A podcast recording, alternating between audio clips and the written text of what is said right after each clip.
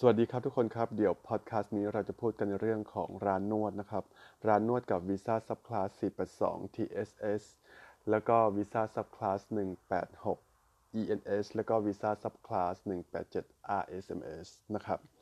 ก็ตั้งแต่ปีที่แล้วแล้วนะครับที่ทางร้านนวดติดเคเวียซึ่งก็คือ Special Condition ในการที่ร้านนวดจะสามารถทำเรื่องสปอนเซอร์ให้กับพนักงานได้ แล้วก็ไอ้เคเวียหรือว่า Special Condition เนี่ย มันก็จะ apply กับ Visa Subclass 482 แล้วก็ Visa Subclass 186 ก็โชคดีหน่อยนะครับที่ Visa Subclass 187 RSMS เนี่ย จะไม่ติด condition เพราะว่า Visa Subclass 187 คือวีซ่าที่ทางร้านที่อยู่เมืองรอบนอกสามารถทำเรื่องได้ ทีเนี้ยเคเวียหรือ Special Condition ของร้านนวดที่สามารถทำเรื่องสปอนเซอร์ให้กับพนักงานได้นั้น เราขอบอกไว้เลยว่าร้านนวดไทยที่เป็นร้านนวดแบบนวดผ่อนคลาย หรือว่านวดแบบสปาอะไรประมาณนี้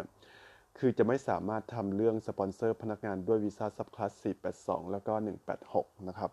ดังนั้นถ้าเผื่อคิดจะทำ 482 TSS แล้วก็คิดจะทำ PR ด้วยวีซ่า subclass 186 ENS เนี่ย ร้านนวดไทยที่เป็นร้านนวดแบบนวดผ่อนคลาย นวดธรรมดา นวดแบบสปาอะไรประมาณนี้ทำไม่ได้แล้วนะครับ คือทำยากมาก แต่ก็ไม่ได้หมายความว่า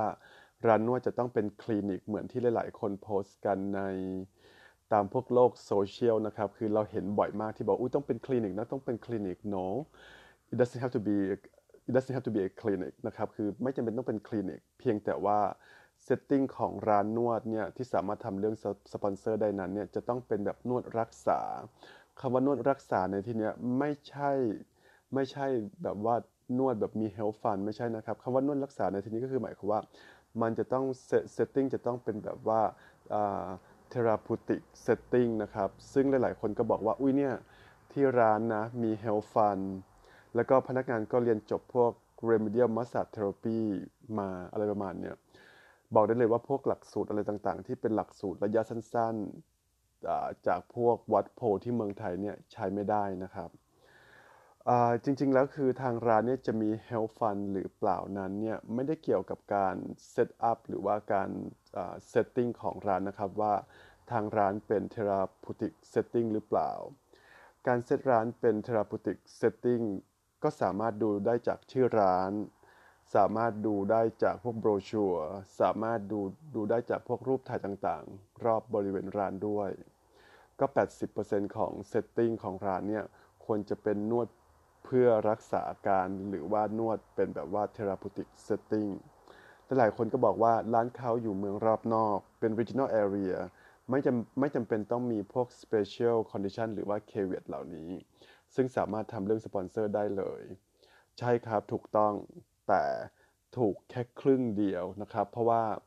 ร้านที่อยู่เมืองรอบนอกเนี่ย ถ้าจะทำเรื่องสปอนเซอร์ด้วยวีซ่าซับคลาส187 RSMS ซึ่งเป็น PR ได้เลย ก็คือจะไม่ต้องติดพวก special condition หรือว่า caveat เหล่านี้เนี่ยร้านที่สามารถทำเรื่องสปอนเซอร์ด้วยวีซ่า subclass 187 ไม่จำเป็นต้อง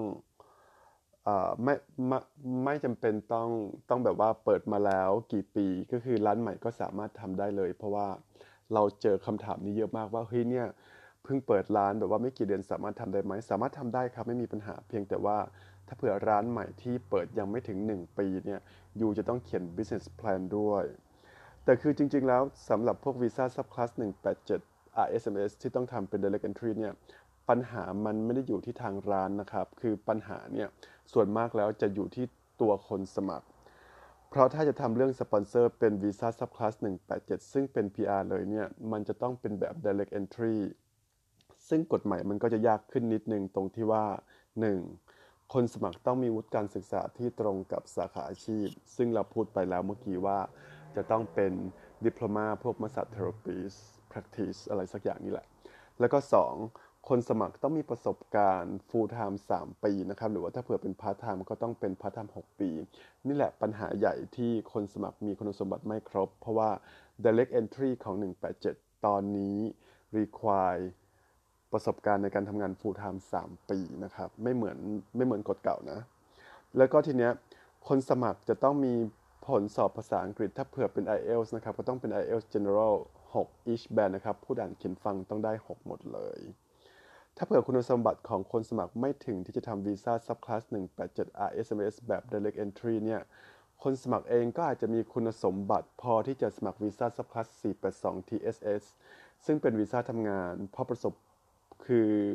เพราะว่าวีซ่า subclass 482 TSS เนี่ย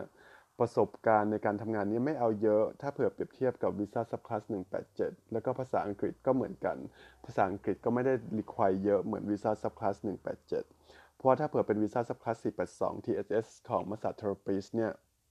ประสบการณ์ก็จะเอาแค่สองปี full time ถ้าเผื่อพาร์ทไทม์ก็ 4 ปี แล้วก็ IELTS ก็เอาแค่ overall 5 each band พูดอ่านเขียนฟังอย่างอย่างต่ำ4.5 ซึ่งมันก็จะเป็น requirement ที่ง่ายกว่าง่ายกว่าวีซ่า subclass 187 ของ direct entry นะครับ ทีนี้สำหรับวีซ่า subclass 482 คุณสมบัติของคนสมัครอาจจะมีแหละ แต่ปัญหามันจะมาติดอยู่ตรงที่คุณสมบัติของทางร้านอีกนั่นแหละว่าเพราะว่าวีซ่า subclass 482 TSS แล้วก็รวมไปถึงวีซ่า subclass 186 ENS เนี่ย ทางร้านจะติด caveat คือ special condition อย่างที่เรากล่าวมาแล้วเบื้องต้นนะครับว่าทางร้านต้องจะต้องมี setting อะไรยังไง ก็คือดังนั้นจึงไม่แปลกนะครับที่เราเห็นตอนนี้ร้านนวดอะไรต่างๆเนี่ยประกาศขายกันเยอะแยะมากมาย เพราะเขาไม่สามารถทำเรื่องสปอนเซอร์วีซ่า subclass 482 TSS แล้วก็วีซ่า subclass 186 ENS ได้อีกต่อไป แล้วก็ ตอนนี้คือจะสามารถทำได้เฉพาะวีซ่าซับคลาส187 RSMS ซึ่งก็ต้องเป็นร้านที่อยู่เมืองรอบนอก แล้วก็จะต้องทำเป็น direct entry ซึ่งจะไม่ไม่ติดเคเวียตรงนี้นะครับ เราก็อยากจะฝากเอาไว้นะครับว่า โอเค หลายๆคนก็คือก่อนที่เขาเรียกว่าอะไรอะจะคิดหรือว่าตัดสินใจทำทำวีซ่าซับคลาส482 TSS ด้วยวีซ่าไอ้ไม่ไม่ใช่ด้วยอ่า ด้วยตำแหน่งมาสาเทอราปิสอะไรประมาณนี้อยากจะให้ทั้งนายจ้างเอง แล้วก็ลูกจ้างเองเนี่ยลองคิดดูก่อนนะครับว่าตัวเองมีคุณสมบัติครบไหมทั้งตัวนายจ้างเอง ก็คือหมายความว่าทั้งทั้งคุณสมบัติของทางร้านเอง แล้วก็คุณสมบัติของคนสมัครนะครับเดี๋ยวพอดแคสต์นี้ก็เอาคงคงเอาไว้แค่นี้ก่อนแล้วกันนะครับทุกคนครับ อย่าลืมนะครับ ถ้าคิดว่าพอดแคสต์นี้มีประโยชน์โปรดแชร์นะครับ เดี๋ยวไว้เจอกันพอดแคสต์หน้าครับ สวัสดีครับ